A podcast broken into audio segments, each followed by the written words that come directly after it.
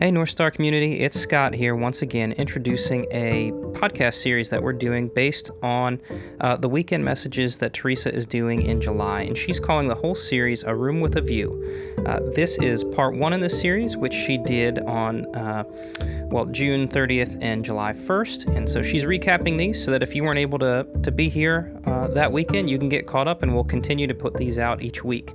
So we hope you enjoy. Okay, so Scott and I went to the opioid summit put on by the Virginia Chamber of Commerce. Interesting, right? That the Virginia Chamber of Commerce would do an opioid summit. But they did that because businesses are worried about how the opioid uh, and other addiction crises are affecting their capacity to uh, hire and retain productive workers. This is important because obviously they can't meet the demands of their business and be successful if they can't have a reasonably healthy, productive, can show up for work on Monday through Friday um, workforce. And guess what? They don't have that. So people are taking notice and they're concerned. One of the speakers at this opioid summit made a great analogy that I am totally um, enthralled with she gave a great presentation, the likes of which a lot of it I can't remember, but I don't think I'll ever forget this analogy. She talked about the fact that a lot of times the way we treat substance use disorder is a lot like how you would deal with somebody who gets caught up in an avalanche. Uh, you wait until the snow stops sliding, and then you send in a rescue team, and then you pull people out from under five or 10 or 40 feet of snow, and you assess them as you would in any kind of acute crisis. You look for injuries, you do CPR if you need to, you triage the broken bones, you airlift them uh, to a hospital for critical care. According to this speaker, she thinks that this is how a lot of times we treat substance use disorder, like it's an acute crisis. And people ra- rally around when there's an inevitable avalanche or uh, crisis moment in the slow or sometimes rapid decline of someone who is a chronic substance use disordered person who doesn't get treatment. And uh, then we stand them or prop them up on their feet, and that's it. That's all we do. Now, as she was given this analogy, she went on to say we need to deal with the things that, you know, lie underneath the substance use disorder course, I love that because we've been saying that for decades around here, as have most people who study the field. So saying we've got to figure out how to get someone not just back on their feet from the avalanche, but how to help people recover their lives. And as she spoke, I sort of got this this sort of vision, um, which is a too too fancy a word, but I got this picture in my brain about how, yes, I totally agreed. And what we needed to do was get people after a crash and burn to be able to get their crisis treated, but then develop uh, for them a recovery program that they can embrace that helps them begin to steadily regain their life so that they can walk back up this mountain and end up with a room with a view. I sort of pictured someone who had suffered and crashed and burned being able to develop all the physical, emotional, spiritual, and other uh, skill sets they would need to hike up the mountain and then have the resources to get a really good room somewhere on this mountain with a good view. And when I thought about the view, I thought about the fact that um, recovery at its best is when people regain perspective on their lives. They have the skill sets to live in the day, but they also have a certain hope for the future, an inspired way of seeing that gives them purpose and meaning and helps them help others and all that really good stuff. And so to me, that felt like having a room with a view. So that's where the title for this uh, series came from. I started out the session last weekend um, talking about why not me or why me, depending on your view. Uh, I ask the question Do you ever feel or ask yourself the question, why me? Do you ever feel sorry for yourself? Do you ever wonder why bad things happen to you? And we got a whole bunch of different responses. Uh, somebody said, I never think, why me? I just think, uh, how do I fix whatever it is that I did wrong? Somebody else suggested that they don't really think about their lives that much anyway. They're too busy solving other people's problems.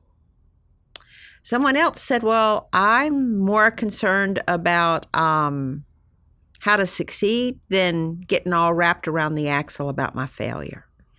And on and on and on the discussions went, and they were all really good. And um, I use that to illustrate something that I think people who cannot get a room with a view um, never really address about their lives. And that is that we have very, very patterned, habitual reactions to stress and life problems. And these very predictable, patterned ways are not always good for us because obviously we're going to have lots of life situations that require a variety of responses. So, having a particular habitual patterned response or reaction to crisis or trouble or heartache or stress or sometimes even good news is obviously not the optimal health for us. So, what I supposed was that um, if we're going to do better, if we are going to acquire for ourselves a room for review, we were going to have to make some changes. And I'm using in this four week session 11 key um, skill sets that people who develop resilience, who develop skill sets, acquire that give them the capacity to live life um, in a healthy, reasonably happy way. So, we're going to talk about those 11 skill sets, and I'm going to mention three of them at the end of today's message. But first, I wanted to lay sort of the foundation for all this. Because at the heart, I believe that somebody who recovers has to find a place for hope that lies outside themselves and their their circumstances. And I think this is just the the foundation upon which that mountain sits. That if you don't have, you're always you're always on shaky ground. Uh, in order to illustrate that point, I picked out two scripture passages. Man, I could have picked out 40, but you know, time is limited, right? But I picked out two. The first one I picked out was Isaiah 61, 1 through 3, and it goes like this The Spirit of God is on me because God anointed me. He sent me to preach good news to the poor, heal the brokenhearted, announce freedom to all captives, pardon all prisoners. So there is this sense that in this passage that we get a really good look at who God is and what he's up to. He's um, he's appointed or anointed people uh, to help uh, bring good news to people who haven't had any in a long time. Uh, he doesn't beat up the heartbroken and ask them what they've done wrong in order to be so heartbroken. He heals them. Um, he doesn't uh, look down upon captives because they've been captured. Instead, he offers them freedom. And he gives pardon to prisoners. This is who God is. Here's another one, also in Isaiah 66. Um, and this one goes like this it says, and this is what God is saying He says, Heaven's my throne, earth is my footstool. What sort of house could you build for me? What holiday spot reserved for me? I made all this, I own all this. But there is something I'm looking for a person simple and plain reverently responsive to what I say. Now, the week before I preached this message, Scott taught a message also out of Isaiah, which is why I chose out of the same book. Because he made the point that in the book of Isaiah, it becomes readily apparent that God's people are crying out for mercy from a position of complete lack of clarity or self awareness or repentance. And God chooses to offer them mercy. And to me, this is another example of um, who God is. So he's told us in 61 look, I want to give you good stuff. I love you and I'm crazy about you. And I'm not here to make anything harder on you. And then in 66, he says, Why do you guys keep thinking you have to feed me trinkets or offer burnt offerings and sacrifices to me?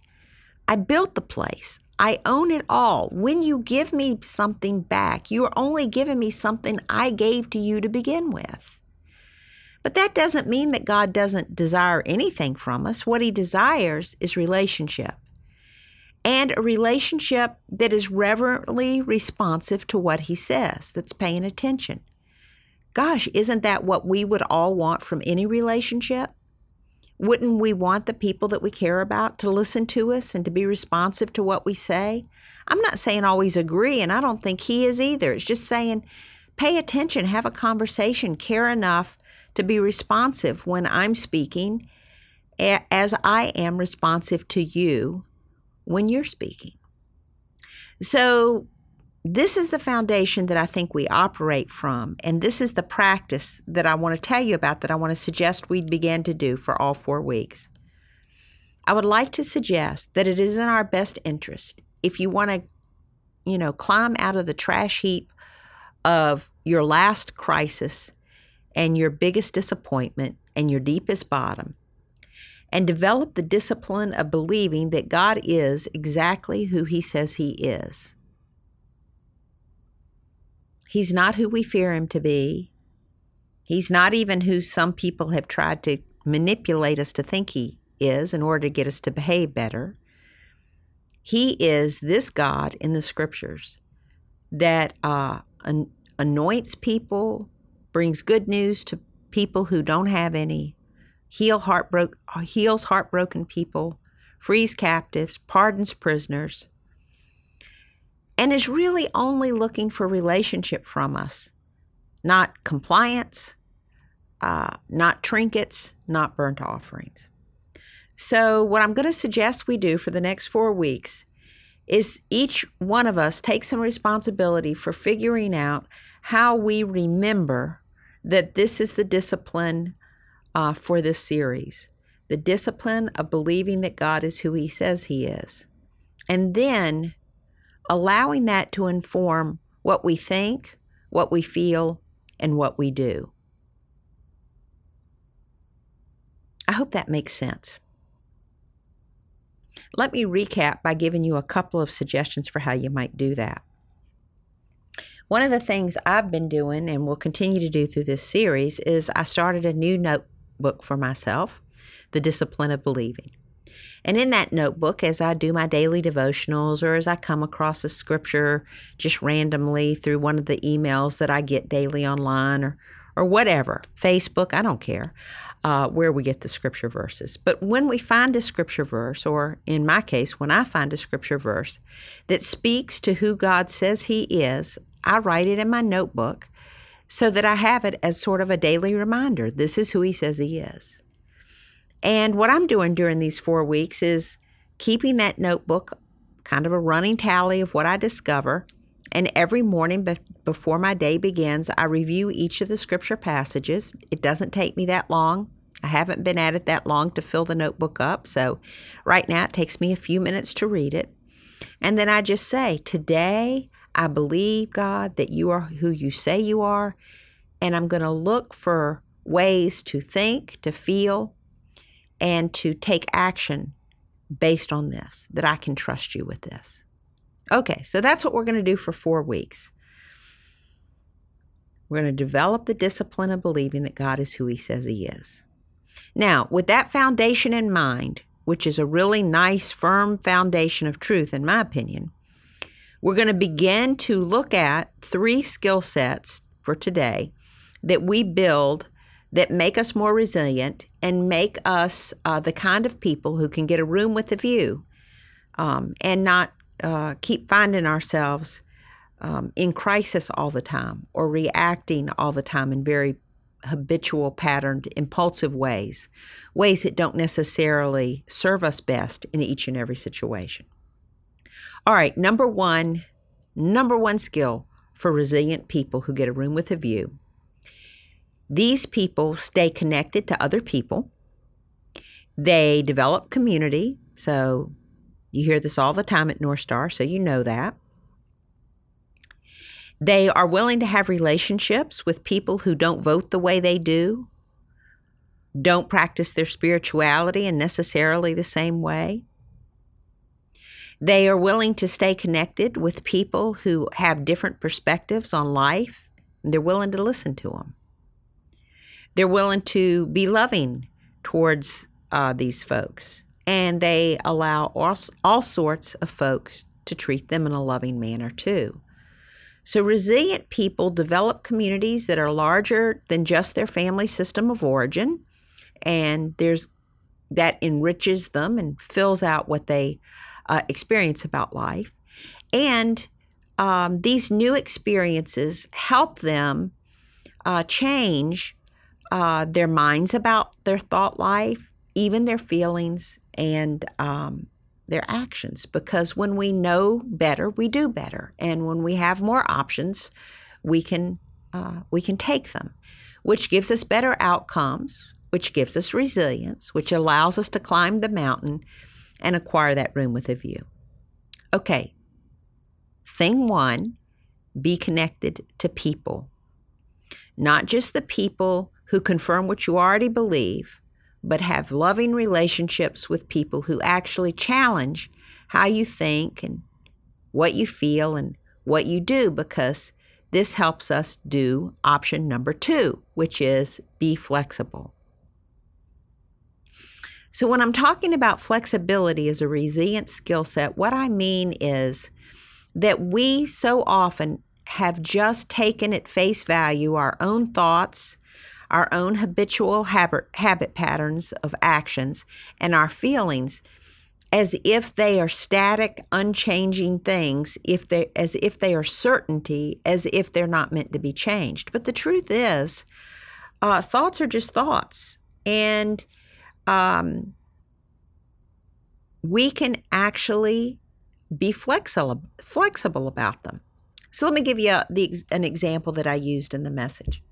So uh, last weekend uh, was really hot, and we were out working in the yard, and uh, I squirted my husband Peter with the fun, with the um, water hose, and he he liked it that I cooled them down on that very hot day. But I didn't realize he had his phone in his hand and it got the phone wet, and that really irritated him. And he felt extremely irritated with me for squirting him with the phone, with the hose and the phone. After a few minutes, after he had cooled down a little bit from his irritation, I said, I'd like you to consider being more flexible about your feelings. And he said, What are you talking about? And I said, Well, you're irritated uh, because I squirted you and got your phone wet. But now that you've had a couple of minutes to realize that the phone's not broken and it's still working and all that stuff, could you consider the fact that I didn't know the phone was in your hand and would I really intentionally ever get your phone wet? So, because he's really mature, he said, uh, Point well taken. And after that, he really chose Instead of being irritable with me, he chose to see that I intended no harm and no harm actually happened, and that ice cold splash of water did feel kind of good when he was super hot. What that little experiment proved is that it's possible to change how we feel about things. You don't have emotional wires running around in your brain uh, that preclude you from having a wide range of emotions. However, we may be used to only attending to a couple of emotions. Maybe we only get in the habit of paying attention to our irritability. Maybe we need to practice paying more attention to what we can be grateful for or uh, ways that we can find humor uh, and fun in the situation. So, thing two is be flexible be flexible with our thoughts, with our feelings, and with our actions. And we'll we'll keep unpacking that in the weeks ahead. Finally, the third thing is extremely practical. It is make a plan and follow through with it to completion. It turns out that people who end up with a room with a view are people who can actually do that, make a plan, and take action and follow it through to completion. Having an idea about a plan is not executing the plan, it's just daydreaming. So I would suggest that if making and goals and following through and keeping commitments and following through all the way to the end is hard for you, uh, I would suggest finding a plan for something that's not too complicated, that's not too difficult, every day, one thing, and stick to it and bring it to completion. This is a skill set. People don't have personalities that say, oh, I can complete plans or I can't complete plans. People who have a plan and can follow it through to completion are people who have practiced knowing how to do that. So that's the third skill set. So I've given you four things to think about uh, for today's message. I'm suggesting you get some school supplies and notebooks and really begin to take notes and maybe even develop some plans of your own for developing the spiritual dis- discipline of believing, thinking, feeling, and acting on uh, the truth that God is who He says He is, and that's really good news for us. And I'm going to have you look at three skill sets. Do you remember what they were? community and connections with a wide variety of people, flexibility in thought, in action, and in feelings, and third, the capacity to make plans follow through to completion. These are the three skill sets that help us be able to uh, develop the strength, the character, and the wherewithal to climb back up that mountain and not uh, end up in an avalanche. North Star Community can be found on the web at www.northstarcommunity.com. Royalty free music was provided courtesy of Blue Dot Sessions, which can be found on the web at sessions.blue.